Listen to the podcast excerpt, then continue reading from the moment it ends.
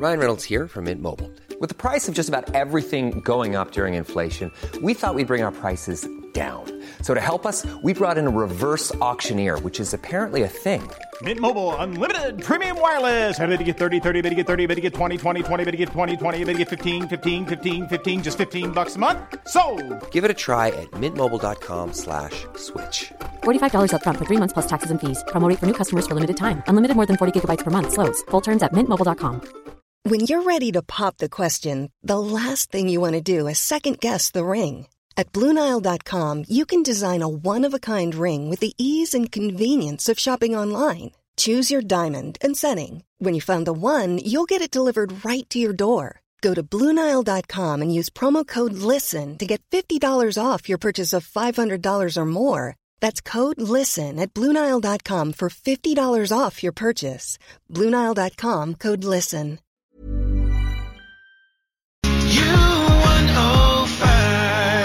Childcare costs a fortune, as you know, and the school holidays can be a bit of a bind if you're a worker and you have to have your children looked after when they're not at school, or indeed if there are individual days where a school is closed for a reason, as recently the example would have been industrial action. Should you be allowed to take your child to work with you? Would it be a good idea to have a structure in play where on certain occasions you could bring your children to work or maybe work provided a crèche. Now I think that'd be an excellent idea, especially where you would have a massive block of people who would be coming into, uh, you know, a tower facility, maybe 13, 14 stories high, office blocks. A crèche downstairs would be I just think excellent. And all the the companies who you work for would pay for it. You wouldn't have to pay for it yourself. The companies would subsidize it. Wouldn't that be a great idea? However, the other side of the coin is bringing your child where the child sits beside you at the desk and you continue on with your work. And I'm now painting a picture of what do you do like when the school's closed? You have three or four children. Do they all come in, the whole brood with you? Let me speak to Kim Kelly, uh, who's uh, very much across this because you've had experience, Kim, but you've been working in a freelance game. You've you've brought your child to work with you on occasions. Oh, I have. Honestly, to any woman out there who is listening with a toddler running around her feet while she tries to do a presentation, my heart goes out to you. It is so difficult. Um, and I'm talking about women really, and I don't mean to be sexist, but I'm just going to be okay. I'm going to be sexist now because whenever your child is sick, you know, maybe not, you know, terribly sick, but maybe they've like thrown up in the night, you can't take them to nursery because they don't really allow that. You know, it's got to be 48 hours, you know, after the they've been sick. So you wake up that damn morning, your um, husband goes, okay, right, love, bye, leaves. You are left as the, as the woman. You are always left to try and ring his mother, your mother, your sister, whoever could look after your baby, and it is so so stressful. Need to say it's not like that in every home, Kim, because in some Most home, in some homes, in some homes the man will take the strain. We'll like I'm just walking the tightrope here because if it was the other way around, if it was the other way around and a bloke come on and said I'm just going to be sexist, I would have to stop him straight away. But uh, I'm going to try not to be sexist by avoiding stopping the woman who's saying she's going to be sexist. Do you know how difficult this job is for me? I know whenever I'm just being blatantly sexist, but I don't think I'm being sexist. I think I'm being real. And I think many women listening will agree. Looking after the children, you know, that sort of childcare thing nearly always falls to the woman. Uh, well, I know certainly it fell very much to me. Um, whenever I had my son, I lived in London and uh, his daddy was a photographer, still is, and very successful. So his job came first there you go. That's just the way it goes, isn't it? So I was left sometimes uh, where maybe my little baby was sick. I had to bring him with me to work. Now it was different for me. I didn't work in like a petrol station or anything like that where you can't bring a child. I was interviewing people. So I remember specifically one day I had to go and interview Myleene Klass and I was meeting her in like a restaurant or a bar in Soho. So I had, n- I, had- I did not know what to do with my baby. He was six weeks old. So I put him on in a sling. I fed him, put him into a sling and then I got a 60s style coat and I buttoned him up over the coat and I took him with me and I didn't say anything. And I interviewed her and it was only towards the end of the interview that we were talking and she was asking about children. I was asking her about hers because they're the same age and I just opened up my coat and went, look. Well, how impressed was she? Did she think that's a hard No, working really mum? nice. She was really nice. She was lovely about it. She was lovely about it. But there's been other times. I remember I used to do a lot of freelance radio like I do now. And I was on a radio station and I was actually talking about something vaguely serious now. I know that doesn't sound like me really. Um, and Dara would have been about 18 months to two years old, so he was on his feet. So I knew that they were going to ring at a certain time. So I put him down in front of, you know, Mr. Tumble or whatever it was at the time, and I snuck into the bathroom where I was going to do this interview, but they were running late. So Mr. Tumble ended.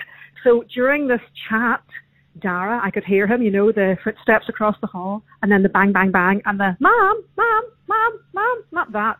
While I was trying to talk about something, you know, I don't, I don't even know, I don't even know how I managed to get through that. But that's okay because you're working remotely and there will be interruptions. What about, because you did work for the, the Sun at one point, what about if you were at Sun HQ and you were sitting at the desk and you brought your child in? Do, do you think the hardened hacks in tabloid land would want that? Uh, not really. They, they, they, didn't mind. I didn't. I didn't ever bring my baby to the Sun. I brought him into Look magazine. Now that's okay because it tended to be um, people who work for women's magazines in London tended to be either young girls or gay or gay men. So they all loved babies. so they all kind of clucked, clucked about him. I can remember it was one day and it was close to Easter and I had to bring him in and he was about six months old and everybody just carried him about and loved him. But if, if if you work somewhere like a bank, no, you cannot do that you just can't. Um, I mean, I feel really awful for women who have lost their jobs because of this, because they keep on having to, you know, ring in sick. Because there literally is no one to look after your baby, and nobody wants wants to look after it, and your only choice is to stay at home with it. I presume some people will ask the boss, could I just bring wee George Josephine in today simply because I've got absolutely no way of him or her being looked after. But there are very obvious rules and regulations about child safety, child protection, about who's insured, who isn't insured. And I have to say, you know, I, have met many a, a, colleague who's brought a child in occasionally for whatever reason, maybe just for the child to say hello, maybe they're just passing through, uh, maybe it's a, a birthday and they, they're giving the child a treat by seeing the, the radio station or the TV company or whatever. You know, every time I've seen a child belonging to a member of staff on the floor, I've thoroughly, thoroughly enjoyed that experience it. Yes, really, really good fun. But I just wonder if you were to bring the child in and he or she was sitting beside a colleague for the whole duration of the working day, I don't think it's number one, it's fair on the child, and number two, it's not fair on fellow employees. No, it's not. Do you remember whenever you used to go to Spain whenever you were younger and ladies who worked in shops, was always ladies, used to bring the babies with them and you used to sort of see like the ladies standing in like say like a spar shop and they would have the baby on the floor in a little uh bouncer. That seemed to be a thing they did in Spain. I don't know. I've never really seen it in any other place. Yeah, I have seen that. I've seen that. Whenever they're very little, it's fine because they basically just feed and sleep. It's whenever they're up on their feet. It's after 18 months. It's a nightmare. Sort of from 18 months to about eight, really you, you can't really do anything. Once they're about eight, then they can sit on their phones or whatever. But that sort of, you know, a four and five year old. I remember actually there was a lovely girl who used to do my nails and she used to sometimes have to bring her two wee boys with her. Oh God, she was so stressed. I didn't mind because I like kids, but her, I think her kids were like three and five. And of course they just tore around the place. Like, you know, they're only little and she was so stressed, but she had no choice.